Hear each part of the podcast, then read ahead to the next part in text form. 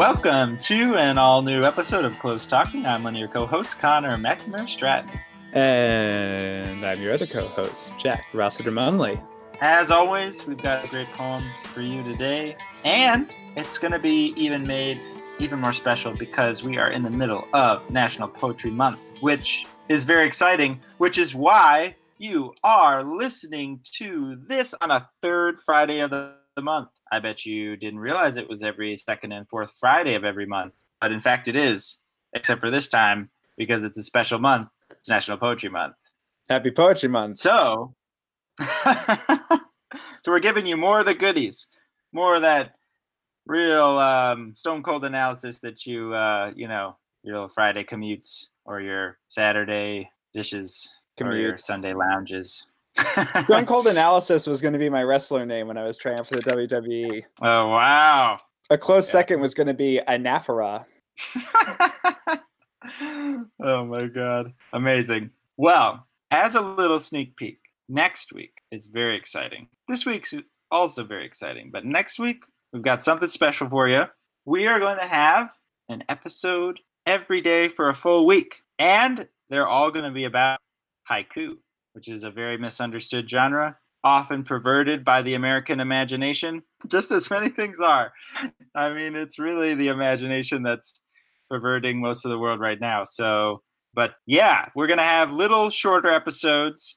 We're going to try to take you through different aspects, different histories of haiku, and um, I think it should be fun. So, April, that's a great month. And today, we've got a not desperate plea for you to rate us or review us on iTunes. This has been such a successful set of pleading. I mean, I've really never pleaded so well in my life, I think, that I'm going to start sort of trying it out in other parts of my life. But if you have a moment, it really helps. Thank you to everyone who has given us a rating or reviewed us. Uh, we really appreciate it. Okay, without further ado, today's poem is by the poet Nicole Sealey, who is a marvelous poet and her debut collection is called Ordinary Beast, which I highly, highly recommend. Ordinary Beast was published in 2017, and Nicole Sealey is a wonderful poet. She's also the executive director of Cave Canem, which is like one of the coolest and one of the most important, I think, organizations in poetry in America right now. Um, and it was started in 1996 and basically its mission is to support and amplify black writers and african american voices in poetry um, and sort of rectify their underrepresentation. And without further ado we're going to read her poem which is called medical history which incidentally is the very first poem of her debut collection ordinary beast. Medical history by nicole sealey I've been pregnant.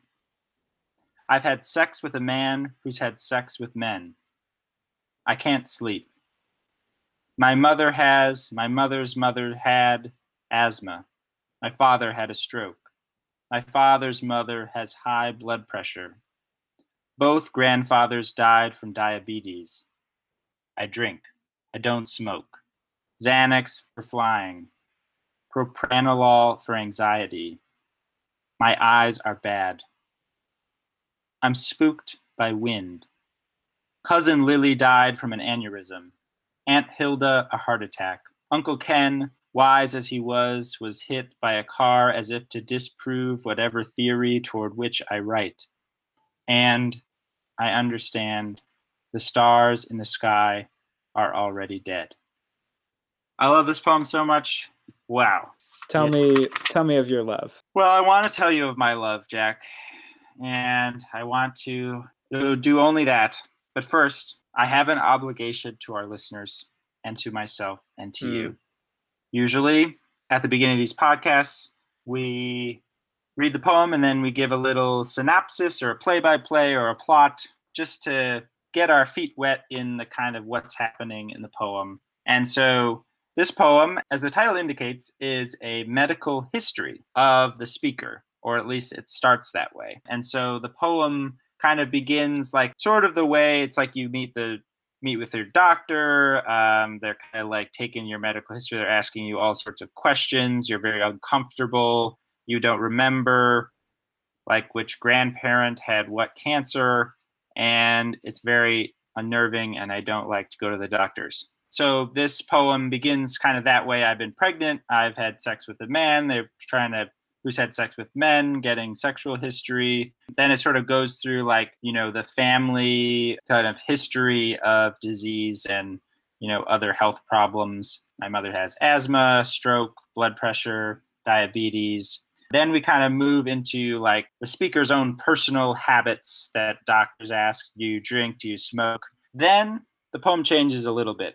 We get to I'm spooked by wind and we suddenly are not quite talking about strictly medical history. That's not something you would tell your doctor necessarily. Then we go through different family members and how they died. Cousin Lily died from an aneurysm, heart attack.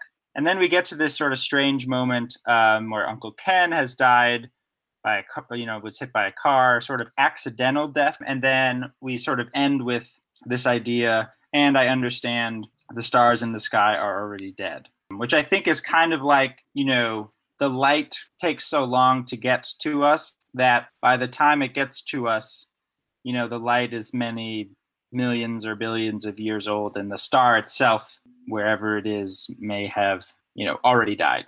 So that's kind of like, you know, the here and there, the up and down. I don't know. I love this poem for a lot of reasons. One reason that I love it is it takes a kind of a form or a kind of language that is sort of like we already understand or experience, you know, outside the world, you know, like that of a medical history. And then it sort of uses that form to kind of like making deliberate use of language you might not think of as poetic language and moving it into uh, the space of poetry. I think that's an excellent point, and it's something that I definitely responded to in reading this poem because you do feel like you're eavesdropping on this kind of conversation that you've yourself have likely had if you've gone to the doctor and the language for the most part in it even the little moments that begin to hint that something more is going to happen is very basic emotionless clipped language because even when you say i'm spooked by wind that's a pretty flat definitive statement it's a little emotive because you're saying you're spooked by something but it still fits the form of i don't drink i don't smoke Xanax for flying. I'm spooked by wind. It fits the rhythm of where things have been going. And it really is at that end where it fully opens up and you get this longer sentence about Uncle Ken, which in content fits the structure that's come before of this family member and this medical thing happening to them. But instead of that, you get this extended sentence with a bunch of commas in it and a subordinate clause and like you got a whole situation going on where uncle ken wise as he was was hit by a car. Oh it's not medical anymore as if to disprove whatever theory towards which i write.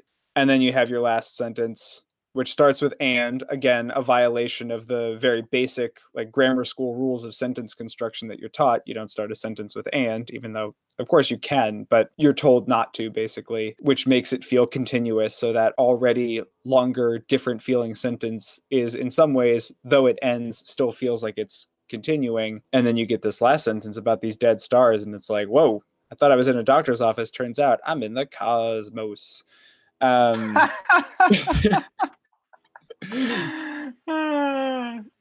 yeah, no, that's such a good point about sentence length too. So like there's like just a jillion really really short sentences in this poem. You know, I've been pregnant, I can't sleep, my father had a stroke, I drink, I don't smoke. So, you know, we talk a lot about turns in poetry.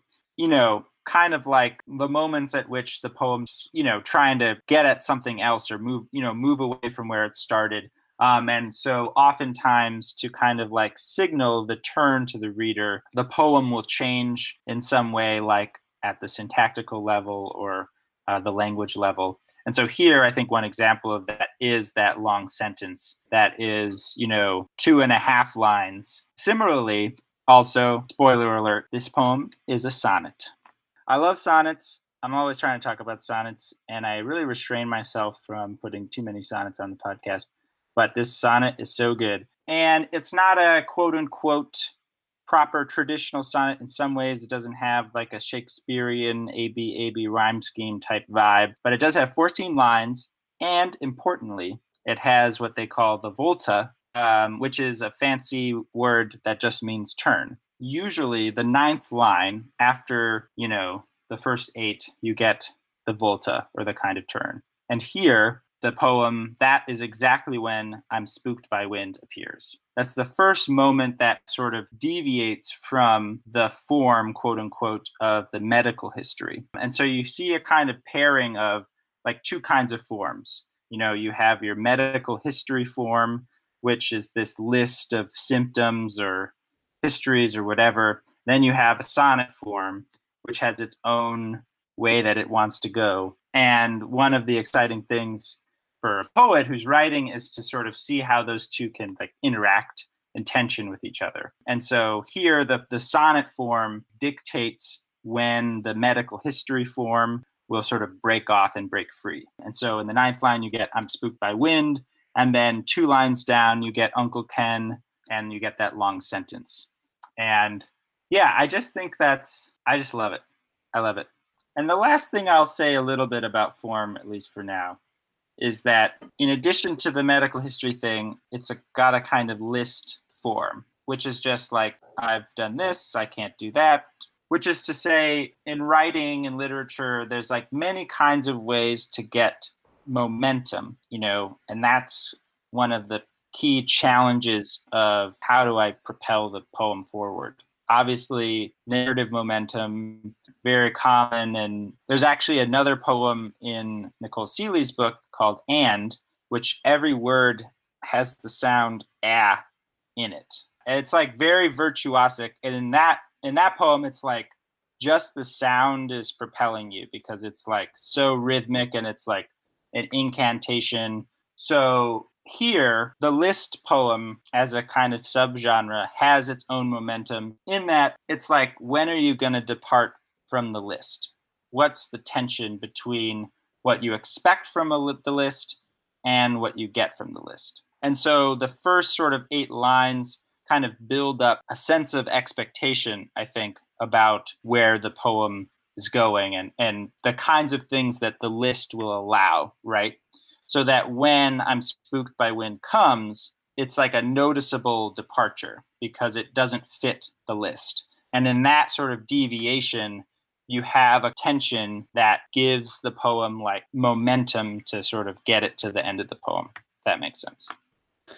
Yeah, I wasn't necessarily expecting one to materialize, but I almost felt like you're moving towards a diagnosis just because of the medical setting. And like the doctor gathers information so that they can tell you something about yourself and even if it's not a diagnosis it's an assessment of some sort and i was the first time i read the poem in reading through the list it was almost like okay okay okay like i get it. This is what happened to this family member and that one and that one. Where's the like what's the end? What comes after the list almost. Because it felt like because of the medical context there was an after the list and the poem does sort of get there. I think when it deviates from the list, that felt like the quote unquote after to me, I guess, even though it's still contained within the list. I think you could read it either way, but that's just a function of kind of where I was at when I first went through it. Yeah. Yeah, you've got me thinking. One of the key parts of the poem is this, you know, Uncle Ken, wise as he was, was hit by a car. And then there's, as if to disprove whatever theory toward which I write. And there's this like theory, and I feel like, what is the theory? You know, um, that's like seems to be a key question. I have some thoughts about it, but I'm I'm curious what you think. Yeah, I also puzzled over that, and I don't know that I came to any particularly satisfactory conclusions for myself about it. Uh, I'm still wondering what the theory might be. I go a couple of directions with it. One of which is that because of what comes after it, and I understand the stars in the sky are already dead. Every reference point in the poem on the list is an illness or a sickness or a means of death. Even Uncle Ken, we're learning how he died. Or it's something that's probably not good for you. So the the most positive is I don't smoke, and that's still stated in the negative. And even the ones that could be seen as neutral, like Xanax for flying, propranolol for anxiety, they're still medicines needed to counteract a fault or what could be perceived as a fault. Like I am afraid of flying, so I have to take a Xanax. I get anxiety, so I have to take this medicine. It's like remedies for something that is, for lack of a better or gentler term, like wrong. And even Uncle Ken, we're talking about how he died. So even in the change in the poem, it happens with something that you're spooked by, the wind. And then it talks about how your cousin died, your Aunt Hilda, who had a heart attack, and then Uncle Ken and how he died and even that last bit about the stars is like they're dead. So the theory towards which I write, the best I came up with is that in describing someone's medical history or in describing it to your doctor, you are hoping that they will better understand your body and your needs as a patient, and that they will then be able to better help you be well and live longer. And so maybe the theory towards which she's writing is about this fetishization of health and life extension at all costs. And there's maybe a reading in here where it's not wrong to die. It's not the absolute worst thing that could happen to end up dying. Uh, not that I think the poem is advocating death, but I think it could, in some ways, be writing against what can be a dominant narrative, particularly in Western medicine, about preventing death at almost all costs. Actually, because I've been binge watching Game of Thrones, Juego de Tronos, as it is sometimes referred to, and because I've been getting through it in anticipation of of this the final season, there's a a part in the beginning in the first season where Ned Stark is talking about his relationship to death and there's a bunch of stuff about death but he talks about it and in the context of him being a warrior he says you think my life is some precious thing. I learned to die a long time ago. And so it's that there's things that matter more to him than his own life or his own body. There's there's other stuff out there. Um, and i got a little flavor of that in the poem. I think that was partially informed by knowing that nicole sealey is a black woman and the relationship that black female bodies have to the medical establishment, particularly with a poem title like Medical History, um, which sounds very officious and cold. And the history of medicine is one of patriarchal oppression largely, and the use of bodies that were deemed either less than human by the powers in charge or that were deemed disposable in some way, using them up until very, very recently. There were a bunch of really awful medical tests being done well into the 20th century.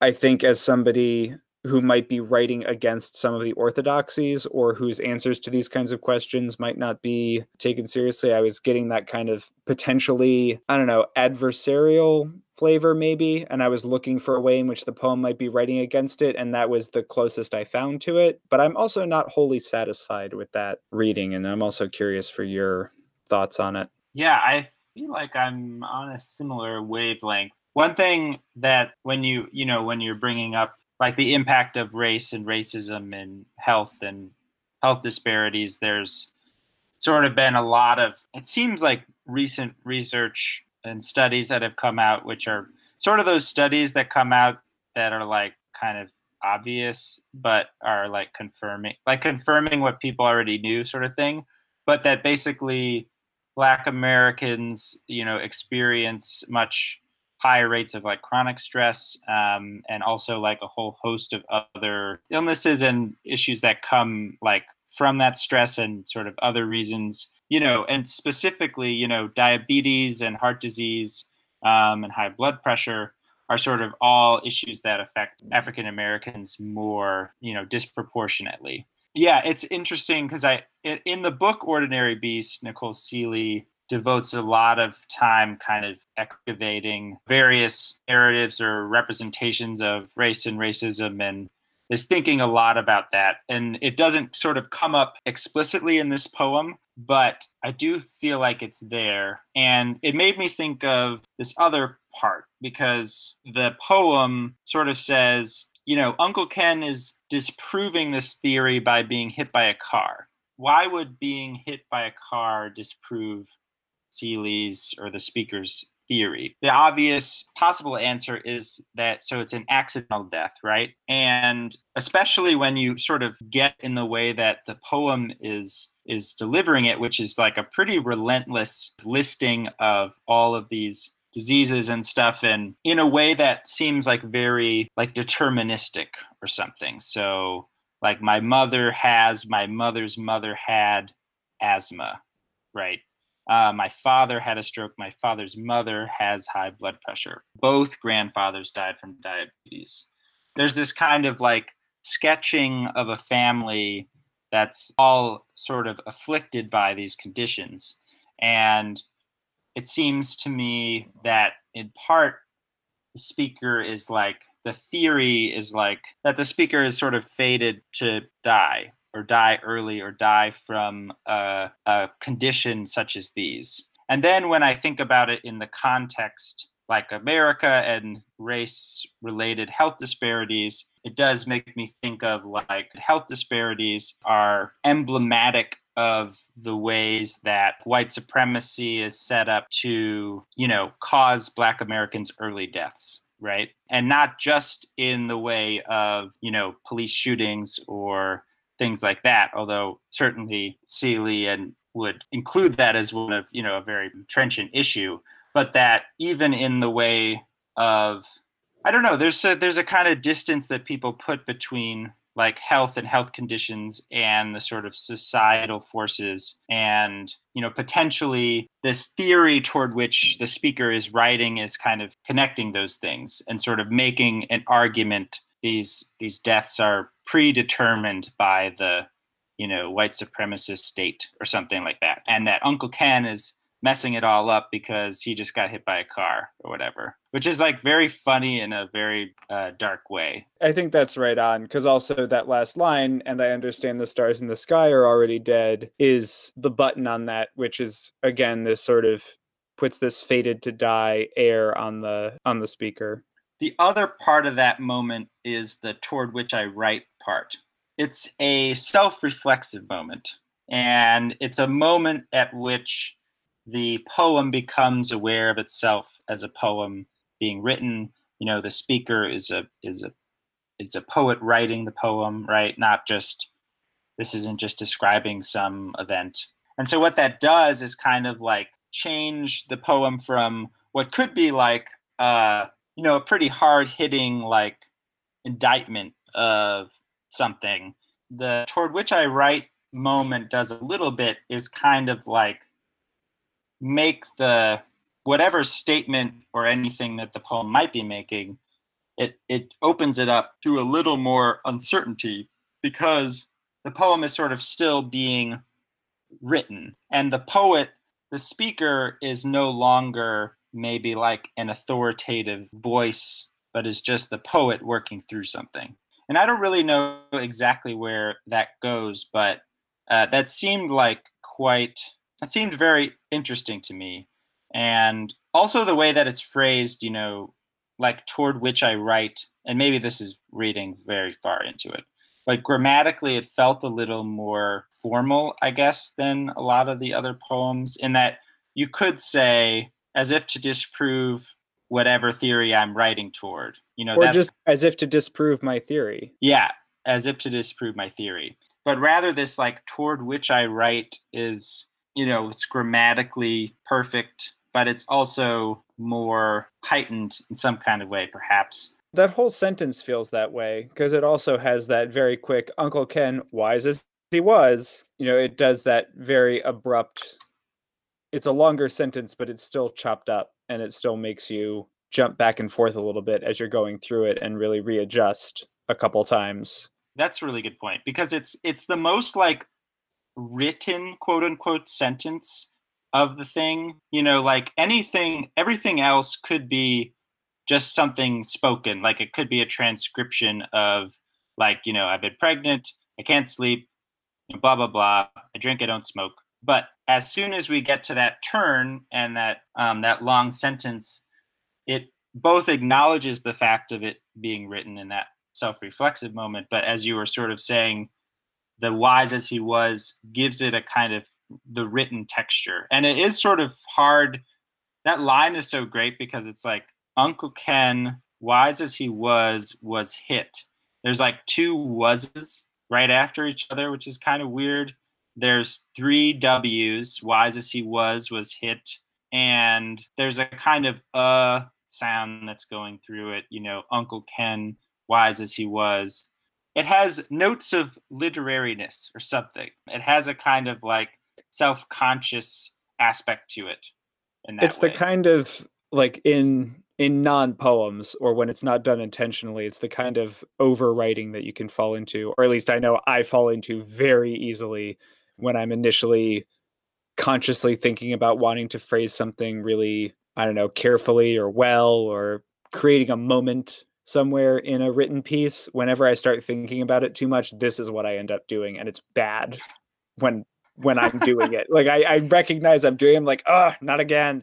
Here, it's really cool and it's deployed with great purpose and it's neat and it adds something. But I think that it's the kind of writing that you can very easily slip into that makes your work really weak when it's not outside of the context of poetry. I'm not saying it's bad here. Yeah. I love it here, but I know that I do this. Yeah. in my not so great moments as a as a you know wannabe writer you're too hard on yourself, Jack. But I mm-hmm. think you're really right in that, yeah, when it's not working well, that kind of writing, it's like you are trying very hard, my dear. Like those, mm-hmm. the, it's like you're really putting a lot of effort in it. The effort, it's like when you see someone trying really hard and it's just sort of sad. Sometimes you watch people do something and it's obvious how hard it is to do it. And sometimes you watch people doing something hard and you look at it and think, oh, I could do that because they just hide how difficult it is. Yes. I think that shows up yes. a lot in the realm of sports. There are certain sports people who are like so good you can't tell how hard they're working at these incredibly difficult sports, like Olympic athletes and stuff. Like they just jump like 20 feet. You're like, oh yeah, okay. And then there's another guy who goes and does it after them and he barely makes it. You're like, whoa, what's this Joker's problem? When in reality, they're two of the best in the world. One of them just happens to make it look really easy because of whatever reason. I think it's kind of falls into that category. This is a very big tangent, but speaking of, all right, so when we were recording this, it's the day after March Madness, and we watched the finals. A great game, very exciting. I'm not like huge sports person, but I really try hard when I watch, which I think is extra embarrassing for those with me who know uh, substantially more about the sport. But there was a time where just this guy made this he was just driving the lane and he just skated around this person like it was no big deal and the announcer was literally just saying this is virginia's top defender and then he just dribbles around him. I mean it's so insane. But it was this thing where i looked at it and i was like oh yeah. Like easy peasy. But then it's like holy crap. I mean you got to be it's the elegance and the grace. It's amazing. Which i think is interesting. So we've sort of uh, spent a lot of time talking about why what Sealey did uh, would be less than desirable, um, in that it is a sort of drawing attention to its own attempt at you know being written. Right? It's it's showing that it's trying in some kind of way, and I guess sort of the question is because it's clearly deliberate, especially from how much it departs from the rest of the tone of the poem, which which is so sort of rooted in the familiar language of a medical history.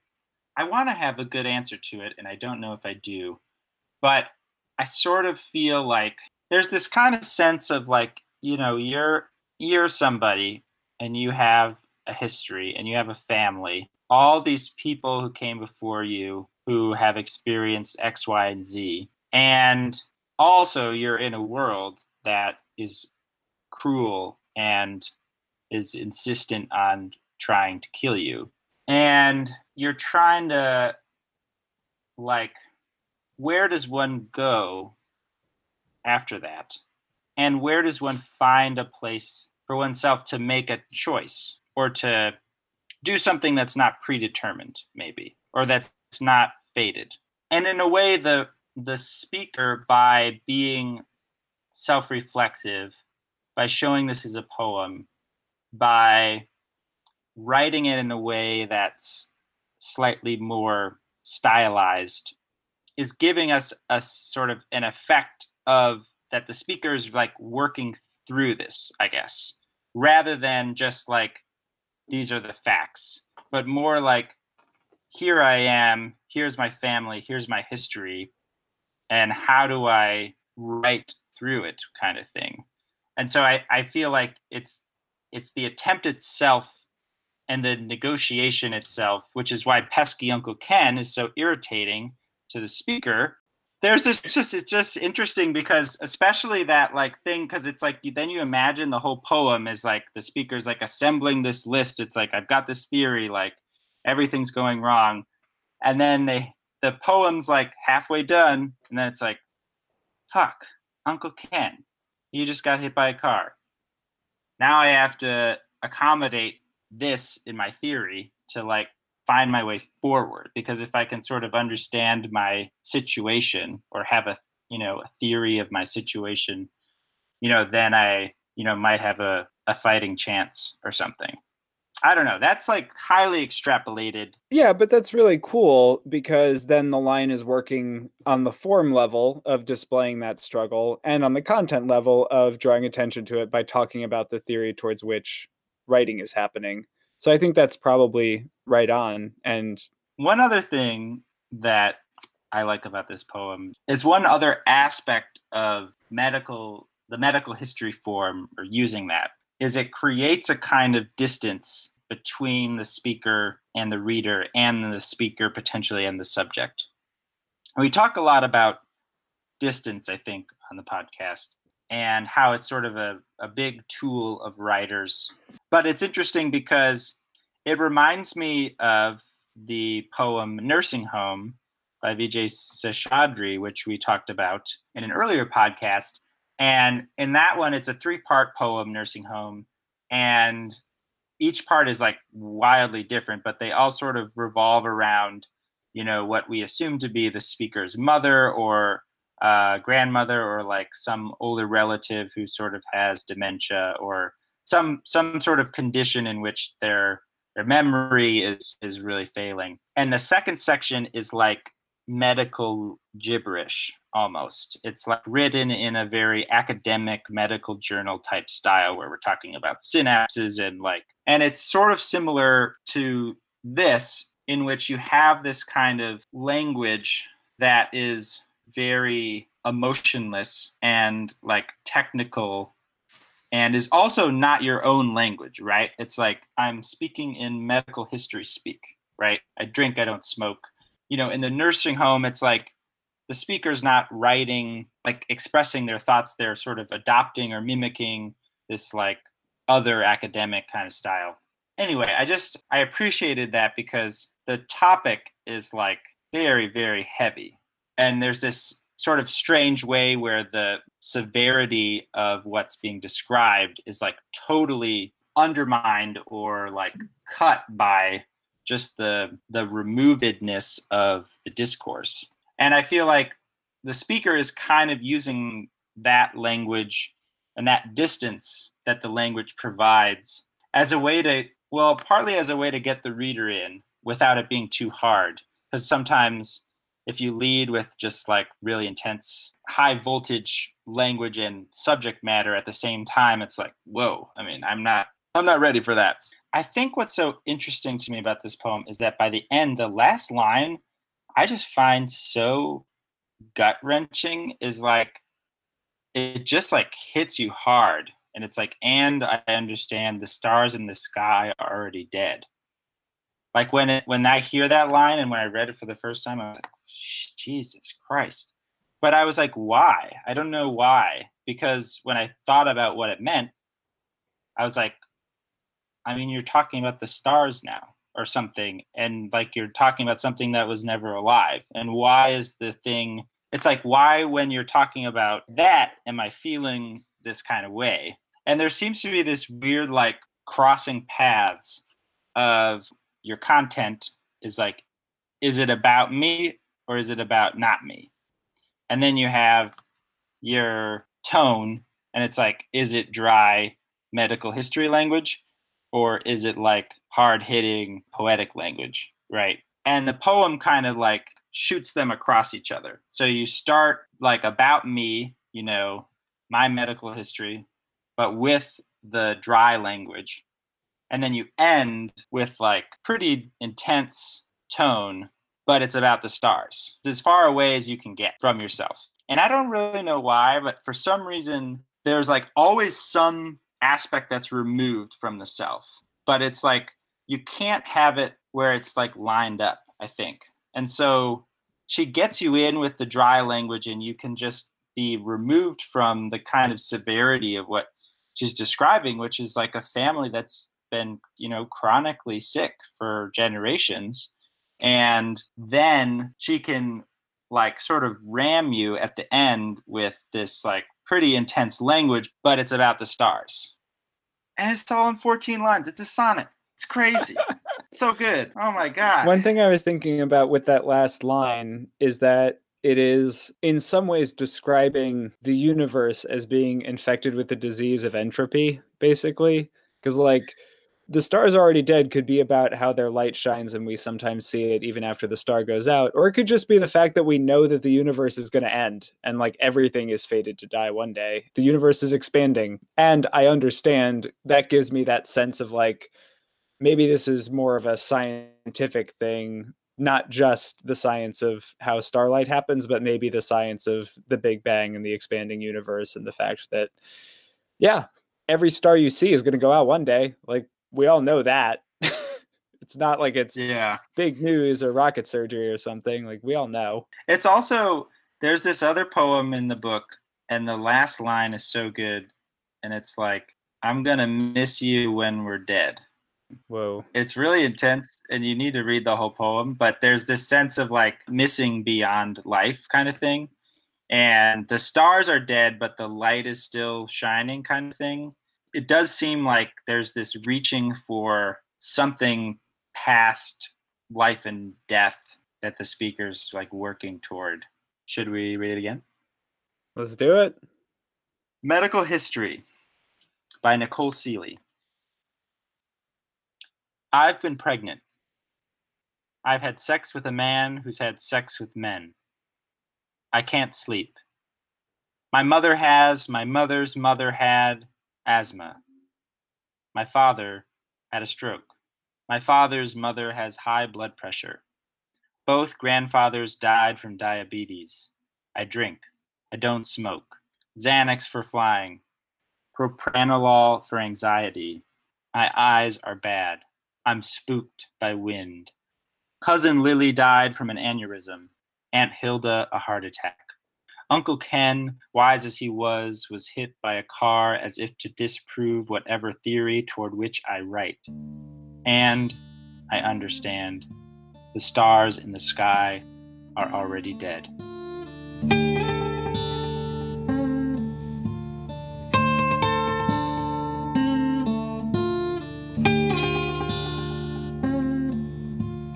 Thank you so much for listening. If you like this, please, please write a review on iTunes or at the very least, rate us. You can keep up with our news and other poetry and book related news at facebook.com slash close talking or on Twitter at close talking. You can also follow me at hot sauce boxed or Jack at Jack Rossiter Mudd. If you have another reading of one of the poems we've discussed, think we got something wrong, have a new idea for a topic we should tackle, or uh, work we should discuss, please let us know. Tweet at us or shoot us an email at closetalkingpoetry at gmail.com.